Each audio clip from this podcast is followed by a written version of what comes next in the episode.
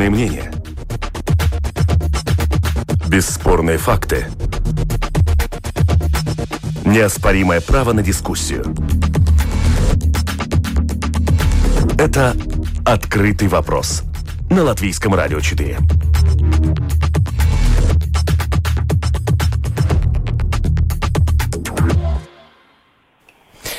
Добрый день, это программа «Открытый вопрос», и сегодня ее проведет Роман Шмелев э, удаленно по телефону. Добрый день, Роман. Да, здравствуй, Анастасия, здравствуйте, уважаемые радиослушатели, как меня слышно? Отлично слышно. Мне, думаю, что слушателям тоже. Я э, продолжаю находиться на карантине, поэтому вынужден сегодняшний выпуск провести по телефону удаленно. Э, мы, э, как всегда, по понедельникам обсуждаем самые заметные события из международной э, повестки, международной политики. И сегодняшнюю программу начнем с обсуждения ситуации на Ближнем Востоке. Вот уже вторая, не вторую неделю продолжается новый виток эскалации конфликта в Израиле и секторе Газа между Израилем и контролирующей сектор газа группировкой Хамас началась э, с массированной бомбардировки территории со стороны израильской авиации.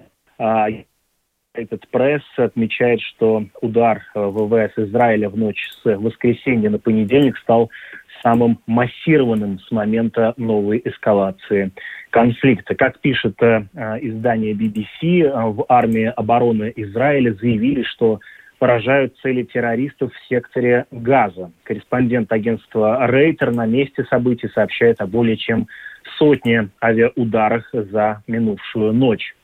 По данным палестинских медиков, предыдущий рейд в воскресенье унес жизни 42 человек, в том числе 16 женщин и 10 детей. Всего новый виток конфликта уже унес жизни 197 палестинцев, среди которых 58 детей и 34 э, женщины. Приводят эти э, данные э, со ссылкой на палестинских медиков с русской службы BBC. Ну, что сейчас происходит на Ближнем Востоке в противостоянии между сектором Газа и Израилем. Об этом мы и поговорим в первой части нашей программы. Я приветствую нашего эксперта сегодня, профессора Латвийского университета, востоковеда Леона Тайланса. Добрый день, слышите ли вы меня?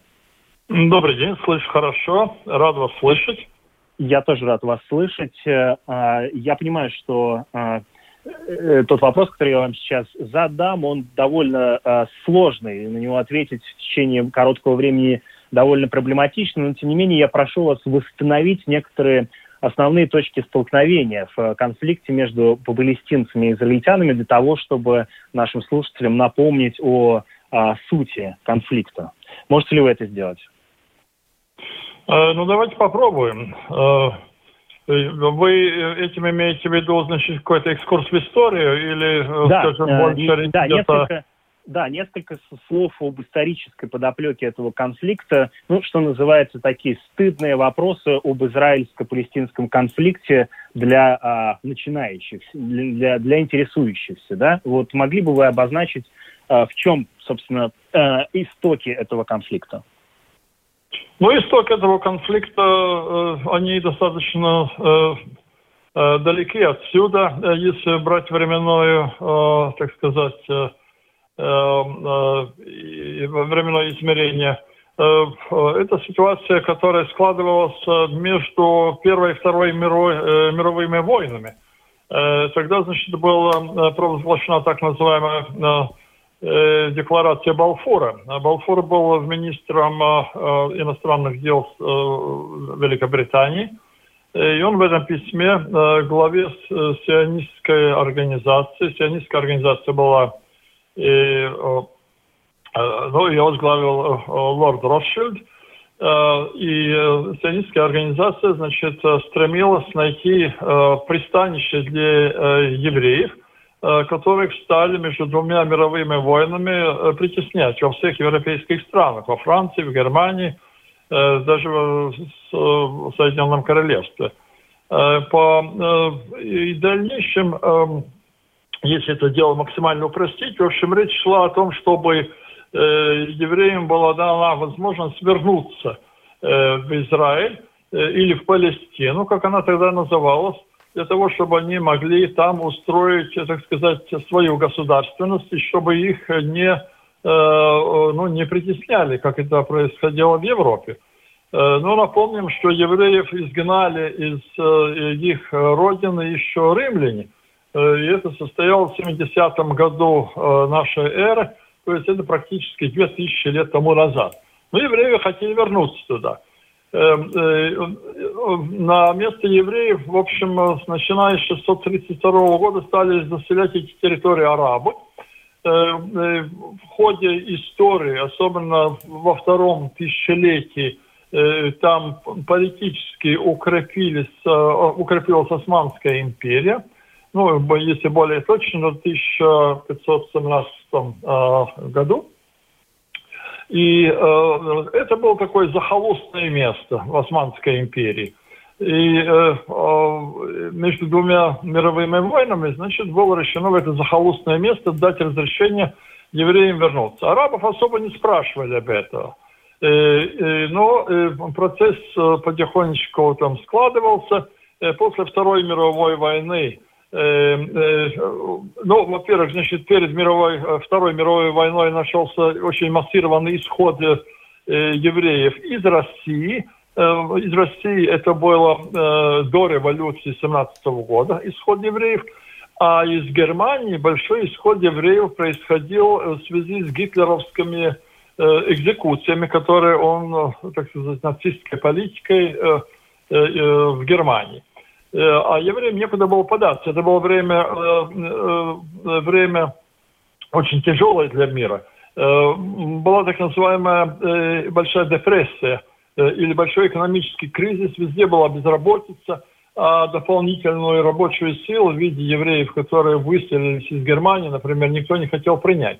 Ну, таким образом, они оказались в Израиле, потому что это было единственное место, куда, куда податься арабов опять никто ничего не спрашивал, э, им это не нравилось.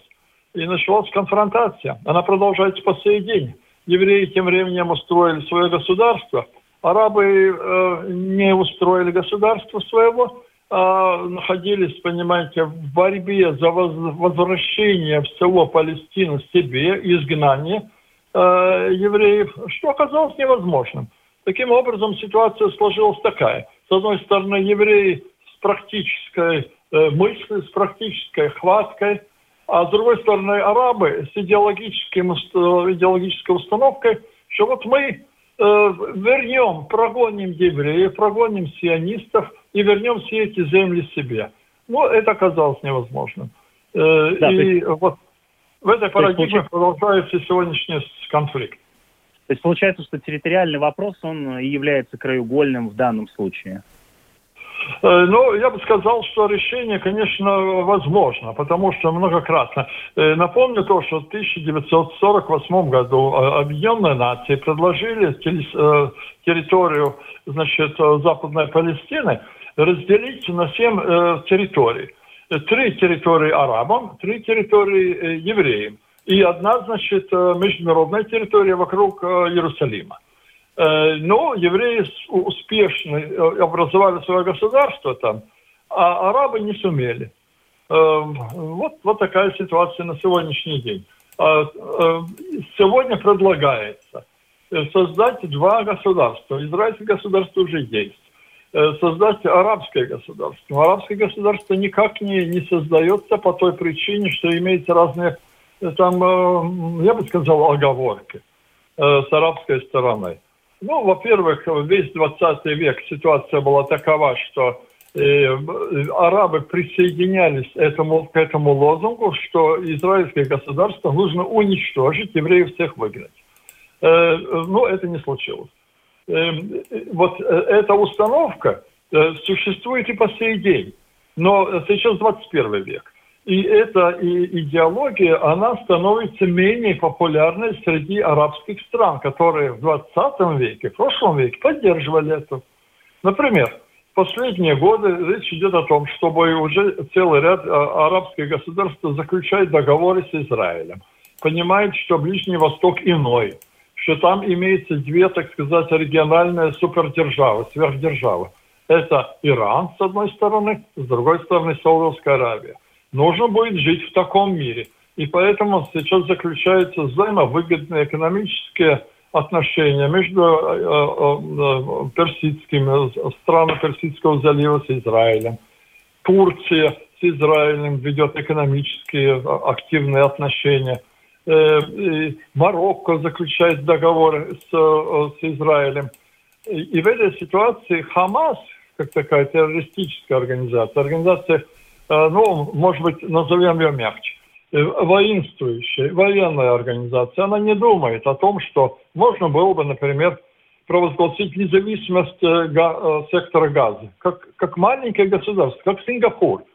И, и оно могло бы существовать прекрасно. Но, понимаете, во главе этого маленького, маленькой территории находится военная организация, которая мыслит военными категориями. Они покупают ракеты, тем временем у людей нечего есть, нету воды, нету здравоохранения, ну, разные проблемы, но ничего не решается. Покупаются ракеты. Три тысячи ракет выпустили по Израилю. Ну, на ракеты деньги есть. А на то, чтобы народ, э, так сказать, э, обеспечить всем необходимым, на это денег нет.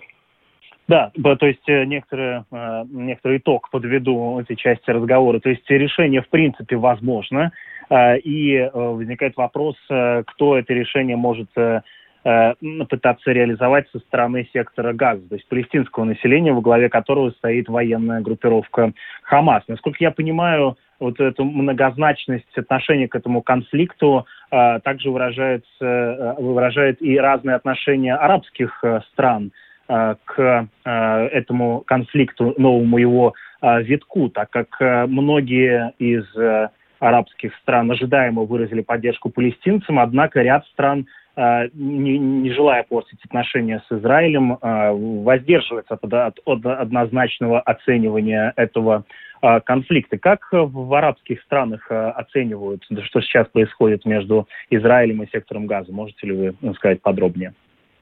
Ну, отношения арабских стран, и не только арабских, но и мусульманских стран, вы правильно сказали, очень изменилось, она разная стала. Э, в 20 веке всегда была консолидированная единая позиция, э, в общем, э, против Израиля. Правда, что касается, когда надо, касается помощи, когда надо было помогать, тогда никогда этого арабского единства не было. Но на декларативном уровне оно было. Сейчас ситуация изменилась. Конечно, у каждой арабской страны свои интересы, но декларации уже не единые – Э, и декларация такие уже а, как, как бы сбалансированные. Ну, например, э, э, значит, Объединенные Арабские Эмираты, конечно, осудили там Израиль, но вместе с теми показали, что, что на самом деле и в Израиле взрываются бомбы, что там также погибают люди, и разрушаются здания. Таким образом же дает некоторый баланс, сбалансированный такой взгляд. Э, возьмем не арабскую страну, но очень важную страну, как Турция. Да, Эрдоган, значит, сделал очень громкое заявление, что вот он готов послать добровольцев туда, э, в, этот регион конфликта, но вместе с тем, всем совершенно понятно, что э, довольно тяжелая экономическая ситуация в Турции и существующие э, экономические отношения с Израилем, все это декларация делает такое, знаете, вот видимостью что он вроде бы там поддерживает, вроде ислама и так далее. Возьмем Египет. Египет, в общем-то, очень двусмысленно реагирует, потому что э, Хамас не что иное, как, э, э, как отдельная, так сказать, приграничная часть мусульманского, мусульманских братьев, которых власть в Египте рассматривает в качестве внутренних террористов. Э, э, лидеры э, мусульманского братства сидят в тюрьме. Отношение египетских властей к Хамазу решительно негативное, решительно. Египетские военные уничтожили все подпольные подземные вот эти коммуникации, которые были сделаны из Газа в Египет для того, чтобы туда завозить оружие, значит, контрабанду разную и так далее. Египет резко против Хамаса. И ситуация Хамаса сейчас э, э, в арабском мире э, очень ухудшилась по той причине, которую я сказал, что в другое время. И Хамас существует уже 30 лет, ВОЗ и ныне там, время от времени стреляет, время от времени обостряются отношения, а где конструктивное? Ничего конструктивного а не есть ли в секторе газа другие, а, ну то, что называется политические элиты или акторы, которые могли бы сместить Хамас, либо трансформировать его? Ну, теоретически есть. Э, теоретически там имеется еще и традиционная палестинская организация освобождения, которая, в общем-то, выражена э, политической организацией. Конечно, она борется за освобождение, может быть, за те же самые идеи, но э, уже при Ясир Арафате эта организация уже изъявила готовность создать арабское государство в имеющихся территориях более-менее согласно тому, как это было продиктовано в 1948 году Объединенными Нациями. Э, э, так что теоретически есть. Другое дело, э, и заключено, заключен договор. Правда же, этот договор заключен в основном между Хамасом и, и значит, западным берегом Иордана, где у власти Махмуд Аббас. Э, вот. Э, но э, надо полагать, что это в основном внутриполитическое это соглашение, так что какие-то перспективы теоретически имеются, но надо полагать, и аналитики предполагают, что нынешнее обострение вот отношений между Израилем – это инициатива Хамаса. Это инициатива Хамаса. Им нужно было выстроить эти ракеты, которые куплены. Им нужно создать значит, ажиотаж. Очевидно, у них не хватает нынче и финансирования – есть подозрение, что финансирует их отнюдь не арабы, а э, финансирует э, шиитский, э, шиитский Иран. Ну, Иран находится, так сказать, в воинственных отношениях, я уже говорил, с Саудовской Аравией, и поэтому и Саудовская Аравия потихонечку, значит, финансирует своих союзников. И, Иран, в свою очередь, ищет союзников в регионе и готовы платить самому черту – лишь бы у них образовалась, так сказать, ну, международная коалиция в пределах э, Ближнего Востока. Э, э, это трудные дни у Хамаса, и поэтому я считаю, что самым главным, главной причиной вот этого конфликта – это ухудшение международной и вообще внутренней ситуации Хамаса. Ваш... Ну, надо... Да. Да, да, прошу вас, про, про, про, ну, закончите мысль, конечно. Э, да, и э, надо сказать так, что, э, ну, например, а что говорить, у нас прямых данных нету, но что говорить в пользу того, что э, э, здесь в этом конфликте ввязался также э, э, этот самый Иран. Э, потому что э, мы видим, что Э, стрель, э, так сказать, качество ракетного обстрела э, заметно улучшилось. Уже, уже ракеты долетают до Эйлата, до самой южной оконечности Израиля. Этого раньше не было. И военные эксперты говорят, что ракеты, там летают уже ракеты иранского производства, иранского образца, ну типа э, русского града, которые совершают, значит, стрельбу залпами. Э, и расстояние пролет тоже огромное. Э, ну, в основном, конечно, ракеты делаются на месте. Их делают там, э, их делают в подземных лабораториях. Вот это сборочное такое предприятие, и там они производятся. Но какая-то часть, видимо, поступила также из упомянутого Ирана. Да, ваш что... прогноз, ваш прогноз, что как будет развиваться в ближайшее время события? Э, некоторые эксперты говорят о том, что со стороны э, Израиля начнется э, какая-то военная акция, которая поставит некоторую точку или точку с запятой в этом конфликте в ближайшее время. Насколько это вероятно? Ну, сейчас, понимаете, с большой вероятностью может сказать, и может быть даже и без вероятности, может сказать только правительство Израиля, которое будет принимать окончательное решение о том, что делать. Тут надо напомнить то, что, в 2014 году э, был крупнейший кризис э, в отношениях с э, сектором газа, и тогда израильские наземные войска вошли в Газу. Но дело в том, что там вести войну чрезвычайно трудно, потому что это очень перенаселенно, это город. И это не, не времена, понимаете, это самое Клаузовицы, когда выходили армии в чистое поле и там кто кого, значит, это самое победит. Здесь стрелять э, будут не фронтом, а ты никогда не знаешь. Сзади, э, сверху, с крыши, Проводить с подвала да, что называется. Да, и потери в 2014 году были очень большие в Израиле. Э, там примерно 67 человек погибли. Это довольно большая цифра для израильской армии, которая очень такая, ну, защищенная, я бы сказал, в этом плане. Хорошая тактика и, и, и вооружение. И поэтому Израиль медлит э, с этим делом. И э, толком победить, э, ну да, там можно нанести, конечно, сокрушительный удар, но окончательно победить Газу, ну как победить? Нельзя победить. Поэтому Израиль, очевидно, пытается больше вести технологичную войну. И, например, дом главы Хамаза Яхья Синвара и его брата Мухаммад Синвара – значит, был уничтожен, был уничтожен э, штаб э, Хамаса, но э, еще какие-то коммуникации. Э, вот, э, но смысла, понимаете, там э, войти э, наземным войскам, ну, в общем-то, в конечном итоге большого смысла нет. Поэтому я думаю, что Израиль будет по мере возможности воздерживаться от этого шага. Но что мы можем уже сегодня сказать, Э, еще позавчера, например, в пятницу еще вопрос был. Это, это, конф, это военный конфликт или это война? Но я думаю, что это уже война. Э, э, нынче войны годами не длятся. Они длятся там неделю, там две недели или месяц, например, в, между Арменией и Азербайджаном.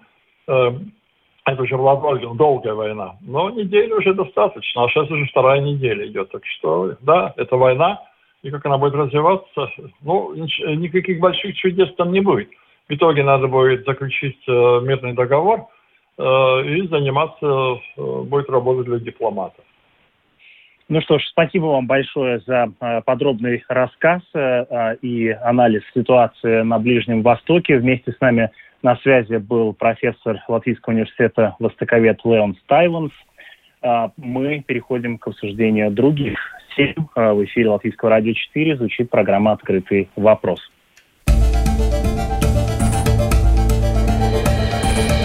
Это «Открытый вопрос» на Латвийском радио 4.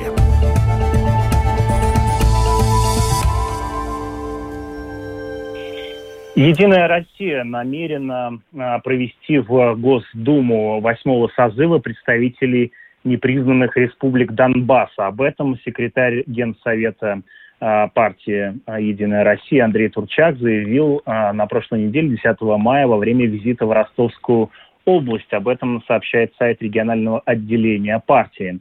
В этот день, 10 мая, в Ростове прошло традиционное майское заседание Совета командиров общественного движения «Союз добровольцев Донбасса», пишет российское издание «Новая газета». Вместе с нами на прямой э, связи э, журналист издательского дома «Коммерсант» Владимир Соловьев. Здравствуйте. Добрый день. Да, расскажите, пожалуйста, что, э, что, что это значит, как, как это воспринимать э, и как это, в принципе, технически осуществимо, э, участие э, представителей э, непризнанных республик в выборах в Государственную Думу, которые пройдут в России в сентябре. Ну, по этому поводу, по поводу участия жителей э, непризнанных республик, которые получили российское гражданство. Я напомню, что они с 2019 года э, получают э, российские паспорта, те люди, которые живут э, в Донбассе, э, обсуждается последние несколько недель, и да, извините, что я вас перебью. Я хочу как раз в это место да, сообщить о том, что э, на середину февраля этого года э, паспорта Российской Федерации получили 639 тысяч жителей а, Донбасса, что составляет, э, безусловно, очень значительную часть. А к сентябрю на территории обеих республик будет порядка 800-900 тысяч новых граждан России. А, напомню, в Ростовской области насчитывается всего чуть более трех и одного миллиона избирателей. То есть это весомая часть э, российских граждан, э, которые будут принимать участие да, в выборах в Госдуму. Продолжайте, пожалуйста. Ну, смотрите, здесь, здесь как бы начинаются нюансы. Вот я хотел просто сказать о том, что информация по поводу того, каким образом будет организовано участие этих людей э, в думских выборах, она, э, ну, было, была информация о том, что могут быть открыты участки на территории непризнанных республик, А, и была информация о том, что участки а, открываться все-таки там не будут. А, пока я скорее исхожу из того, что участки там не откроются, а значит, вот это количество людей с российскими паспортами, им будет довольно сложно, судя по опыту, проголосовать на, на предстоящих выборах, потому что если участки будут на территории Ростовской области, то это ограниченное число участков. У каждого участка есть э, лимит пропускной способности, сколько за э, время голосования может, э, может пройти да, людей через этот участок.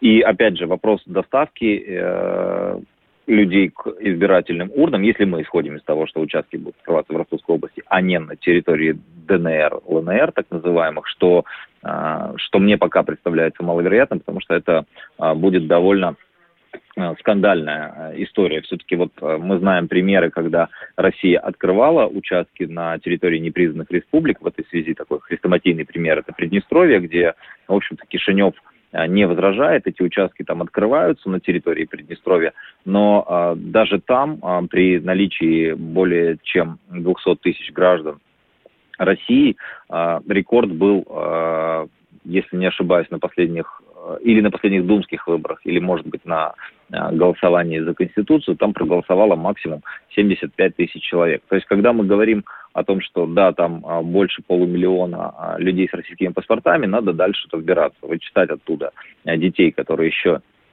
не а, обладают избирательным правом, а, ну и, и дальше смотреть, а, как технически а, может быть а, организовано голосование. И вот эти вещи, они, безусловно, будут влиять на количество. Это не значит, что а, что э, мнение, что, что люди не примут участие в выборах, какое-то количество э, наверняка проголосует, но э, оно, э, это число мне представляется уже не таким большим, вот как общее количество граждан, а, обладающих э, российскими паспортами.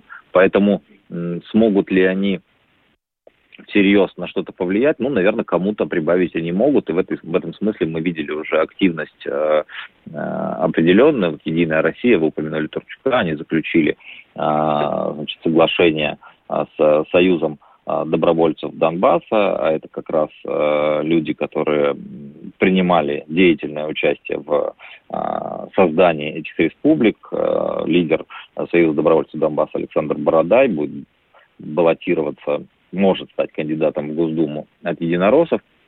Ну и, соответственно, поэтому а, как раз а, региону по, по Ростовской области, от Ростовской области он может выдвигаться и получить голоса и тех, кто живет в Ростовской области, так или иначе связан с а, Донбассом, и от тех, кто а, с Донбасса приедет, чтобы проголосовать на этих выборах. Зачем, может быть, нужно Кремлю включать э, представителей э, Союза добровольцев Донбасса э, в Единую Россию, или, скажем, да, их продвигать в Государственную Думу? Ну, тут могут быть разные э, мотивы. Один из них, например, это показать э, этим республикам, что они, их никто не бросает, не забывает такой политический момент. Вот вы сможете иметь своего представителя аж в Государственной Думе Российской Федерации. Поэтому вполне, вполне мотив, как, как мне представляется. Почему нет? Вот. Э, ну, то есть, да. да можно такая, ли говорить да, о том, что... Ну, такая патриотическая часть. Да, можно ли говорить да. о том, что э, э это действие одно из Э, действий, э, направленных на интеграцию э, этих регионов в состав Российской Федерации? Мне кажется, что пока этот вопрос точно не решен, и когда год назад на позицию главного переговорщика по Донбассу назначался Дмитрий Казак, который стал заместителем главы администрации президента России и ведет переговоры по урегулированию в нормандском формате и часто общается с украинской стороной. Мне кажется, что настрой был как раз на возможность урегулирования а, этого конфликта через реинтеграцию этих территорий в состав Украины. Но а, а, принципиальная для Москвы вещь это чтобы а, этот процесс происходил а, в полном соответствии с Минскими соглашениями. И изначально по моей информации, такое желание а, у Киева было. Возможно, кстати, это готовность а, новой украинской власти, Зеленского и его команды двигаться по Минским соглашениям, а, сыграла как раз роль в том, чтобы Владислав Сурков, который ранее курировал эти республики и отношения с Украиной в Кремле, был заменен как раз на Дмитрия Казака, потому что Казак известен как человек, который очень любит оформлять э, эти договоренности и умеет это делать. То есть он, э, вот само это назначение, оно говорило о том, что скорее э, выбор сделан в пользу реинтеграции. Но дальше э, как бы менялась э, и позиция Киева по этому поводу, и, насколько я знаю, были, были определенные опасения у международных посредников э, Франции и Германии, что украинская власть не слишком опытна и может э, а, в отсутствии вот этого необходимого опыта в переговорах может э, как-то сама же себе навредить, если пойдет на э, полное, полное выполнение Минска. Потому что к Минску, к Минским соглашениям относятся на Украине крайне ну, негативно, по крайней мере, к ряду пунктов, которые касаются там, особого статуса для а, отдельных районов Донецкой и Луганской областей, которые касаются а, очередности установления контроля, выполнения, очередности выполнения пунктов соглашения. Я напомню, что там, например, прописано, что сначала а, в ДНР и ЛНР проводятся выборы местной власти, а потом украинская сторона начинает восстанавливать контроль над тем сегментом границы, России, который сейчас ей не подконтролен. А, так вот, сейчас Киев говорит о том, что нет, давайте сначала контроль, потом выборы. То есть и по этим всем вопросам возникают довольно большие разногласия, которые э, длятся уже, ну вот с прошлого года, наверное, можно говорить о том, что с весны прошлого года и по э, сегодняшний день никаких компромиссов, даже приближения к каким-то компромиссам не видно. Наоборот, видно, что Киев э, все чаще, все громче и все активнее говорит о том, что Минск э, устарел и его надо менять. И вот, вот в этом месте существуют разногласия, которые преодолеть не удается. Но опять же, заканчивая отвечать на ваш вопрос, нет, мне не кажется, что сейчас идет, что происходит интеграция этих территорий в состав России. На мой взгляд, решение об этом окончательное еще не принято, и а, все-таки переговоры будут продолжаться.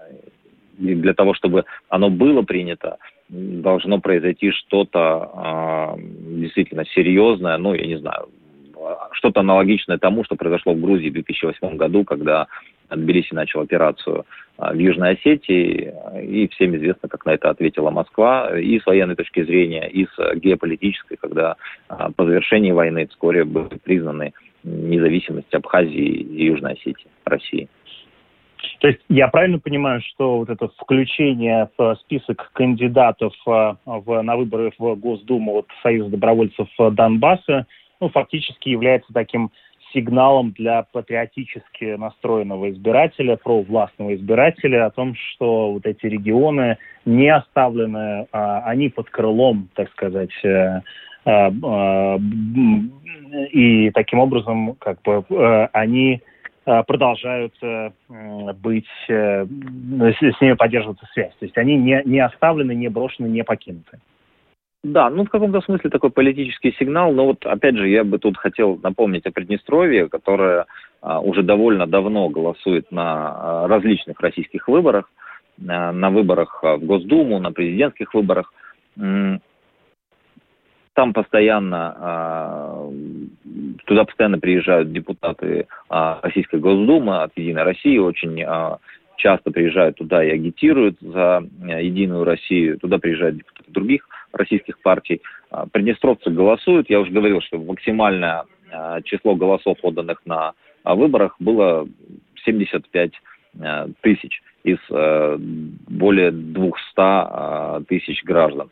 И, в общем-то, это скорее, наверное, как, как символическая, символическая и политическая история. Она никак не отражается на, на статусе Приднестровья. Россия по-прежнему считает Приднестровье частью Молдовы и считает, что конфликт должен быть урегулирован а, через договоренности Кишинева в Тирасполе. Но здесь вот чем-то похоже это на ту ситуацию, которая в Днестре тянется уже, да, уже десятилетиями, 30 лет конфликта.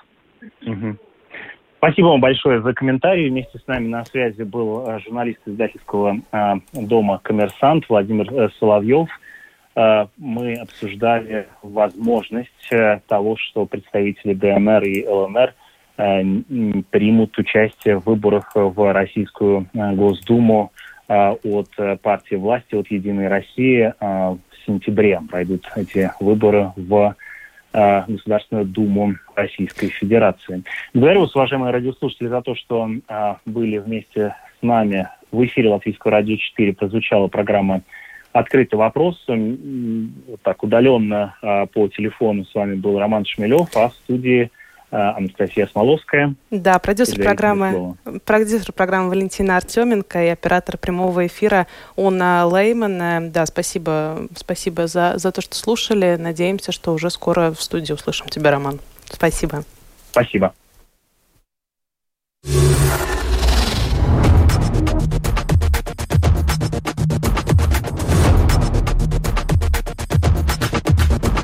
Спорные мнения. Бесспорные факты. Неоспоримое право на дискуссию. Это «Открытый вопрос» на Латвийском радио 4.